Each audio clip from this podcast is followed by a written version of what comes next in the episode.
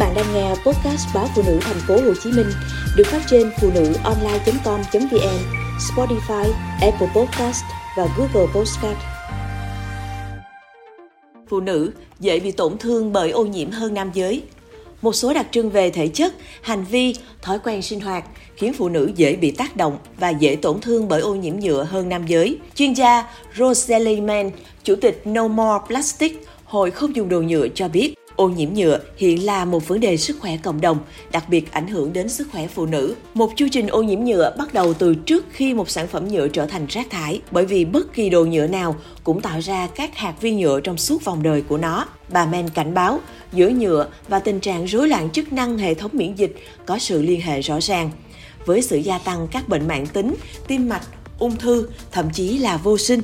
Nhựa không chỉ gây ô nhiễm trái đất mà còn là ô nhiễm máu và gây hại cho cơ thể con người. Bà giải thích, cơ thể phụ nữ hấp thụ chất độc từ hóa chất trong nhựa dễ dàng hơn bởi vì tỷ lệ estrogen trên cơ thể phụ nữ cao hơn nam giới. Cơ thể phụ nữ nhạy cảm hơn với một số chất gây rối loạn nội tiết trong nhựa. Chất độc tích tụ ở những vùng có nhiều chất béo trên cơ thể nữ giới như ngực, mông, hông và đùi đặc biệt trong giai đoạn dậy thì, mang thai, cho con bú và mãn kinh, nghĩa là hơn một nửa cuộc đời của người phụ nữ.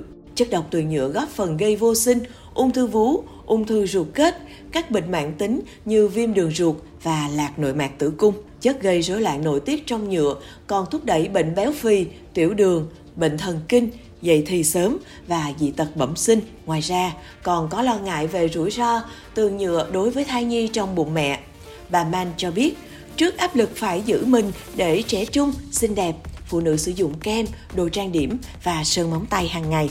Một số thương hiệu mỹ phẩm cố tình thêm vi nhựa vào công thức các sản phẩm làm đẹp và vệ sinh, cụ thể trong chất tẩy tế bào chết trên mặt và cơ thể, cũng như đồ trang điểm, sơn móng tay, kem chống nắng và chất khử mùi đều có hạt vi nhựa. Khoảng 83% kem chống nắng, 80% nước rửa tay, 75% dầu gội đầu và 61% kem bôi mặt có chứa hạt vi nhựa.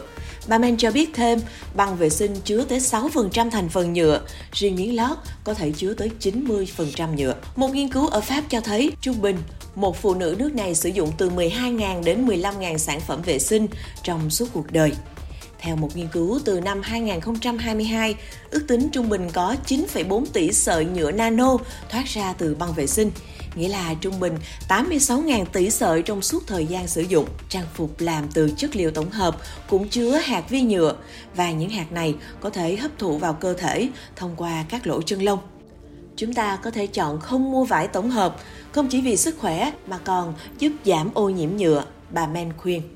Cuối cùng, bà nhắc lại mục tiêu sử dụng các sản phẩm 100% nhựa tái chế vào năm 2040 hoặc chúng ta phải trả giá bằng sức khỏe của chính mình và đặc biệt là sức khỏe của phụ nữ cũng như những đứa trẻ họ sinh ra.